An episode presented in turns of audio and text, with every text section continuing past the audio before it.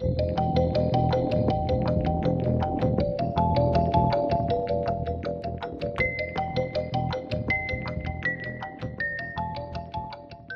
Hello, I'm Marcus Lowth, and welcome to the latest edition of the UFO Insight podcast, where we examine all things UFOs and aliens, conspiracies and mysteries, and all aspects of the paranormal. Okay, today we will look at the seemingly bizarre claims of an alien human hybridization program, and indeed, such a notion does, on the surface at least, appear outlandish. However, as seemingly preposterous as the idea might be to some, many alien abduction researchers and investigators have come to just such conclusions, with the overriding conclusion being that such a program is the main drive behind the alien abduction phenomena. Perhaps there is no better place to start than with some of the research from those who have investigated such claims. David Jacobs, for example, carried out extensive research into alien abductions, releasing several books on the subject. All of his books have been published by respected publishers, and the fact that Jacobs, having taught American history at Temple University for over three decades, gives him a little bit of credibility in such a fringe field. Jacobs came to the conclusion that aliens had been abducting humans for hundreds, if not thousands, of years. Perhaps more worryingly, he believes the reason for this is that they are preparing to take over the world. According to Jacobs' reckoning, alien human hybrids are walking among us right now, and they aren't friendly. His research suggests that female abductees suffer artificial impregnation and then have their fetuses later removed. The story of Linda Jones from Manchester in England is just one example of an account that has all the hallmarks highlighted by Jacobs. On a late summer's evening in 1979, Linda and her two young children were picking flowers while walking along the River Mersey. One of her children suddenly shouted out that the moon was coming towards them. Linda turned around and made out a disc shaped object heading towards where they were standing. Initially captivated by it, she soon came to her senses, scooped up her children's hands, and ran. Only when they were safe at home did she realize that she couldn't account for around 90 minutes of time. Hypnotic regression allowed Linda to recall a floating sensation before she found herself in a room with three figures with large black almond shaped eyes. In the weeks that followed, Linda sought medical advice due to severe changes in her menstrual cycle. Following an examination, it came to light that she had recently been pregnant, but had suffered an ectopic pregnancy. Linda insisted there must be a mistake. There wasn't, at least according to the medical evidence. Was Linda's mystery fetus, seemingly removed without her knowledge, part of the so called alien human hybrid agenda? In short, it is Jacobs' conclusion that these extraterrestrials plan to become the dominant race on the planet, essentially to take over control of the Earth by creating alien human hybrids. And the more we explore the theory, the more bizarre but equally captivating it is. As Jacob himself writes in Walking Among Us, he is on rather shaky ground with such assertions. They have, however, been arrived at through years of extensive research, with many who claim to have been repeatedly abducted by extraterrestrial entities. Jacob also writes that when he interviews those who claim to have been abducted, he waits for patterns to emerge, elaborating how he waits until he hears multiple descriptions of the same thing, and that this is the most important aspect of abduction investigation. Indeed, if Jacobs is correct in his research, then our understanding and perception of the UFO and alien question may change drastically, as will the urgency in our collective need to reach that understanding. There is little doubt that the general suggestion and apparent accounts of Jacobs would sit more nicely in a blockbuster movie or high profile television series.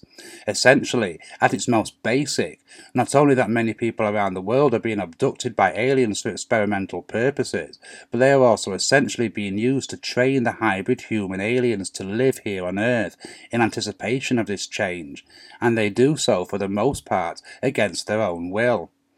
This last detail might be one of the most intriguing notions that these extraterrestrial entities, including those that are half alien, half human, have the power to make humans carry out actions against their own will, often without them even realizing it. Might this control explain why many people do not recall abductions, and at least some of them go to whatever location they might take place in essentially of their own accord? And might this mental control one day be used against us en masse? There are, though, many blank areas in just what is going on behind the scenes of these alien abductions and the apparent end goal that there is to them. This is in part due to abductees only seeing what they need to see, and partly because they have likely undergone some kind of memory blocking procedure, something that comes up in other alien abduction research. Jacobs again reveals some intriguing details of these alien environments. He recalls the account of Allison, who had separated herself from her alien hybrid escort and found herself in a strange room containing a semicircle of about 40 tilted back coffin like boxes. Even more chilling, these boxes contained grey aliens immersed in liquid. As Allison studied the scene in front of her, the boxes suddenly moved and tilted forward slightly. As they did so, the liquid drained from them and their fronts opened. Following this, the grey aliens stepped outside from the containers.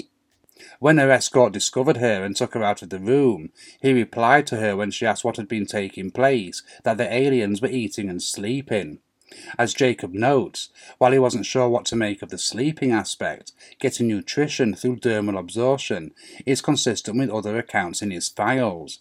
The main notion that comes through when reading the suggestions and accounts of Jacobs is the sheer confusion on the part of these apparent alien beings at the complexity and intricacy of the human existence, perhaps especially so in the modern world. Everything from living in a house or an apartment, who you might live in that residence with, to where you buy food, why and where you keep them in your home. And that is just a snippet of what this potential new dominant species on our planet seemingly wish to learn.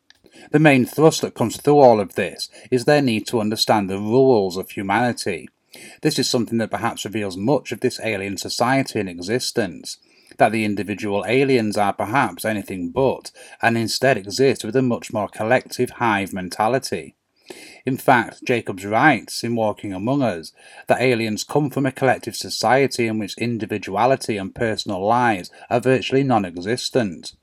Furthermore, he names two specific aliens, Insectilians and Greys, who have limited and narrow emotional ranges. Perhaps because of this, there is also a lack of sarcasm, irony, or humour within these alien societies. Furthermore, although he isn't certain, Jacob states that it is possible that no art form exists in alien society, nor might any form of entertainment. The only such hint of these things are children's toys that are used to train hybrid alien children.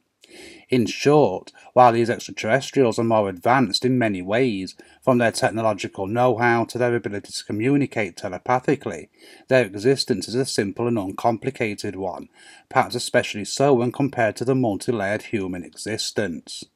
When we examine some of the situations these abductees would recall of their training sessions with extraterrestrials, we begin to see, albeit partial, a bigger picture form in front of us. For example, every aspect of human society is examined and then taught by these abductees to the alien human hybrids, sometimes in a one on one situation, and sometimes with several hybrids at a time.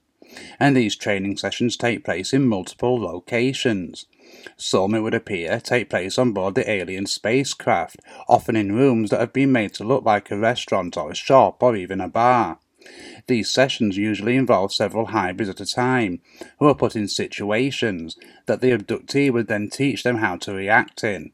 For example, when to join in a conversation and when to stay quiet and listen, or when to introduce yourself to someone and why.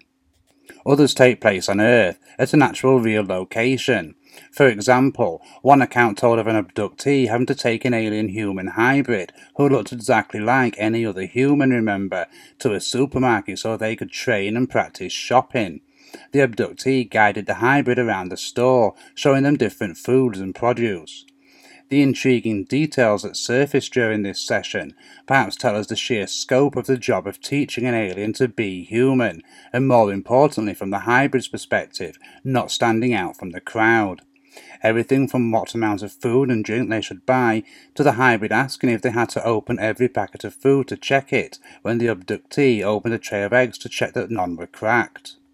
Even paying for the goods demonstrates just how much this apparent alien race have to learn if they wish to go about their daily business under the guise of being a normal human being, when the abductee attempts to teach the hybrid when would be appropriate to count out exact change and when it would be best to use the nearest rounded up dollar bill and wait for change instead.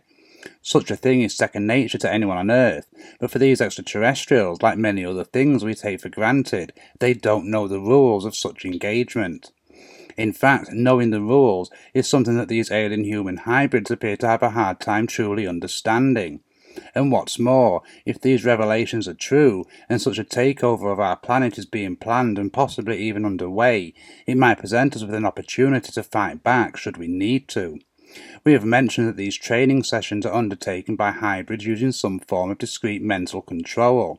Essentially, they have no choice in carrying out these lessons, even though they are aware, at least while in their company, the end result would be taking over the planet by this alien human hybrid race. However, the lack of understanding of the multi-layered complexity of the human existence, as well as the fact that each of us are very much an individual with their own unique view of the world and indeed our reality, might offer humans an opportunity to defend themselves against this apparent looming takeover.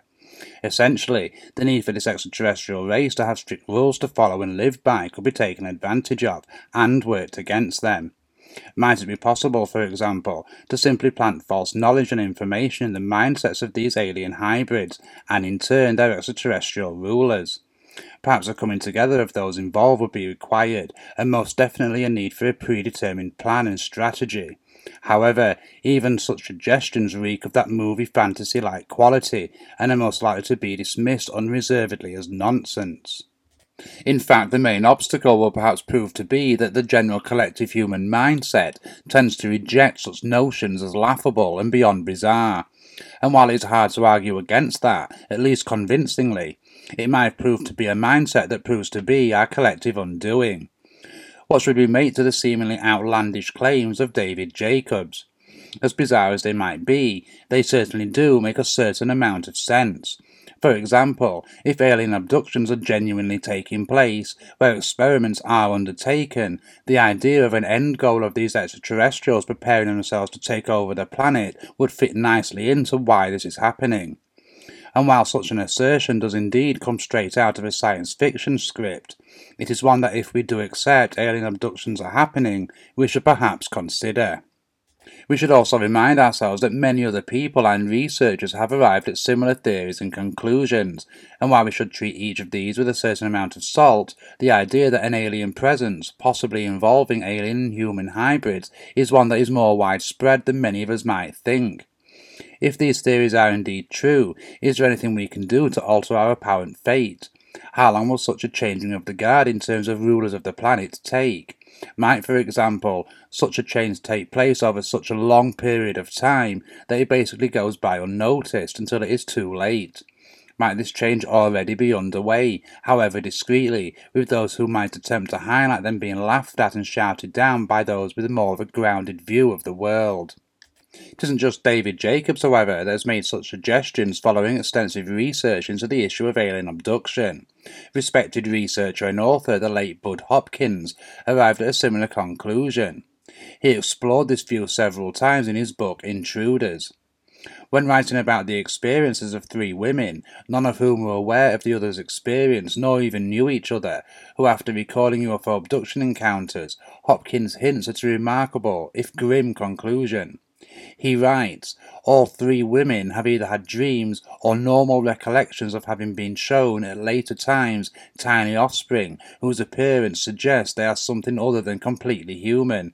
They are in fact hybrids, partly human and partly what we must call, for want of a better term, alien. Hopkins continues that while it is unthinkable and unbelievable to consider such a notion, it appeared clear that the evidence points in that direction. He would summarize that it very much appeared that an ongoing and systematic breeding experiment must be considered one of the central purposes of UFO abductions. Without a doubt, one of the most important researchers into alien abduction, ultimately as his work was largely peer reviewed, was that of John Mack, who also arrived at conclusions as to the possibility of some kind of hybridization program. Mack produced several books on the subject of alien abduction and authored many more articles. However, it is his 1994 book, Abduction Human Encounters with Aliens, that we are concerned with here. Following his 1990 meeting with established alien abductee researcher Bud Hopkins, Mack began researching and interviewing many alleged victims. From these interviews and regression sessions came the aforementioned book. It's perhaps important to remember that Mack's methods were peer reviewed by colleagues at Harvard University, and while many were standoffish regarding the findings, his methods were seen as solid and not leading the subject as many detractors often state. In short, Mack is widely regarded as a solid researcher and hypnotic regressor. Perhaps the drive to have his credentials re examined was a reaction of his unbiased and revealing findings of the true origins, potential, and place of humanity in the big scheme of the universe. Mack would also examine aspects of abduction which involve the heightening of senses of the victims, as well as their apparent sudden spiritual development. Some abductees would even claim a hybrid alien nature, which sounds truly bizarre at first, but would fall in line with the results of other equally respected and serious minded researchers. So, what should we make of the plethora of claims from just a small percent of the abductees studied and researched by Mack? While all of these subjects hail from the northeast of the United States, around the Massachusetts, New Hampshire, and Maine regions, the details they describe occur not only across America, but all over the world. Might the cases that Mack has studied all have been the responsibility of the same alien species, the Greys? And is the location part of the answer to these most perplexing cases, or are, as is most likely, such incidents taking place all across the planet? Are alien entities behind these abductions, or might they be part of some kind of top secret government experiment? With that in mind, we might also examine the claims of Eddie Page. Page the details of his strange past with the help of hypnotic regression. According to Page, his whole existence is part of a top secret experiment carried out by the United States government and an alien race. His father is an extraterrestrial from the Pleiades star system. Page even goes as far as to claim he has medical records showing his blood group as undetermined. Furthermore, he states his military documentation officially states he is not of human origin. The experiments took place in the early 1950s, with the United States government receiving advanced alien technology in return for citizens. Page claimed that a total of 32 alien human hybrids came into being as a result of the experiment. He has done extensive research and believes that only eight, including himself, are still alive. Cynthia Crawford made remarkably similar claims when she stated she was the result of a secret government experiment. According to Cynthia, who lives in Arizona, her father had experimented with alien devices recovered from crashed alien ships while based in Korea in the early 1950s. Crawford goes on to say that her human mother became artificially impregnated with part of her biological father's genes and part alien genes. For that reason, her DNA, she claims, is only 34% human. According to Crawford, she has had many UFO and alien experiences throughout her life, and she believes these connect back to the program that she is a part of. As the decades of the 2000s have unfolded, there have been several intriguing and at times disturbing claims that have seemingly revolved around alien human hybrids. A story appeared online in the summer of 2015 regarding a dead body found decomposing in a car in Los Angeles. A search of the dead man's house by police revealed over a thousand guns and various other weapons. Almost a quarter of a million dollars and a huge stockpile of ammunition were also in his possession. Furthermore, he owned a total of 15 vehicles, one of which was bulletproof and very much high tech. And these details aren't even the strange part. The man, named as Jeffrey Allen Lash, led an apparent secret life. According to his fiancée, he was an alien human hybrid working for the government. Catherine Nebron released a statement through her attorney stating that she believed him to be an employee of an unnamed government body. It was Lash himself who had given instructions to leave his body in the car when he died. He had stated a government agent would collect him, and that Nebron was to leave town as soon as possible following his death. An employee of Nebron's Dawn Vadbunker also found herself tied up in the affair.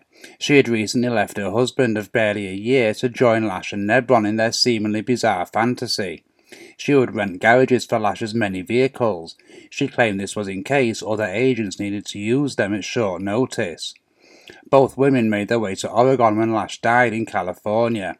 Nebron returned two weeks later, and only when she found his body where she had left it did she notify police. Incidentally, Vadbunker later surfaced in Oregon, but the last report states that she refuses to return home or to speak with her family. Some quickly pointed out that Lash was nothing more than a con man who had convinced multiple women that he was a secret alien hybrid agent.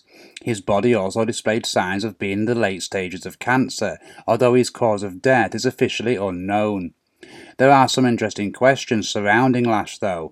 While there is no criminal record to speak of, no one can establish how he came by his quite extensive wealth. It also seems suspicious to some that although his body remained unreported for several weeks, the police at no stage suspected foul play. Could there be more to Lash's story than most of us would give him credit for? It certainly isn't the first time that people have made wild yet specific claims of secret hybridization programs involving the United States military. If there is any truth to the notion of an alien human hybridization program, then we might ask just what is the end goal? There appears to be two differing ideas on this. The first revolves largely around the notion that such programs are carried out in an effort for the Greys to repopulate their own dying population due to their inability to procreate, something which there are also several different theories as to why they have reached this stage in their evolution. The second theory is perhaps a little more concerning, that the reason such a hybrid population is being created is to discreetly take over the world, doing so in such a way over generations that the human population will not even realize such a takeover has taken place, at least not until it is too late. As we have already examined, there are some researchers who insist that these alien human hybrids already walk among us, with some even going as far as to say it is very likely that most people know at least one of these hybrid beings. As we can see then, there are more claims from seemingly serious-minded people than we might think, as bizarre as the idea of a cosmic hybridization program might be to many of us, given the weight of accounts on record, it is not something that we can dismiss unreservedly and without further investigation. We might also consider just how long this apparent hybridization program has existed for. Is it, according to some researchers, the consequence of a secret deal between the grey alien race and a shadow element of the United States government reached in the 1950s? Or might such programs stretch back thousands of years into antiquity, as many of the ancient astronaut theories suggest? Indeed, if there is any truth to such claims of an alien human hybridization program, then it would be life changing for every single one of us. The aforementioned David Jacobs perhaps said it best when asked about the relevancy of his work. He stated it would either be an interesting but non essential footnote, or that it will prove to be the most important thing that's ever happened to humankind. For now, though, I will simply thank you for joining me once more, and be sure to leave any thoughts in the comment, as well as check out the links for further reading on some of the theories we have been discussing here today. Remember to subscribe to our channel and follow us on social media to keep up to date on future podcasts, articles, and videos. And if there is anything you want us to feature on future podcast episodes, then get in touch at marcus at ufoinsight.com. Until next time, goodbye and take care.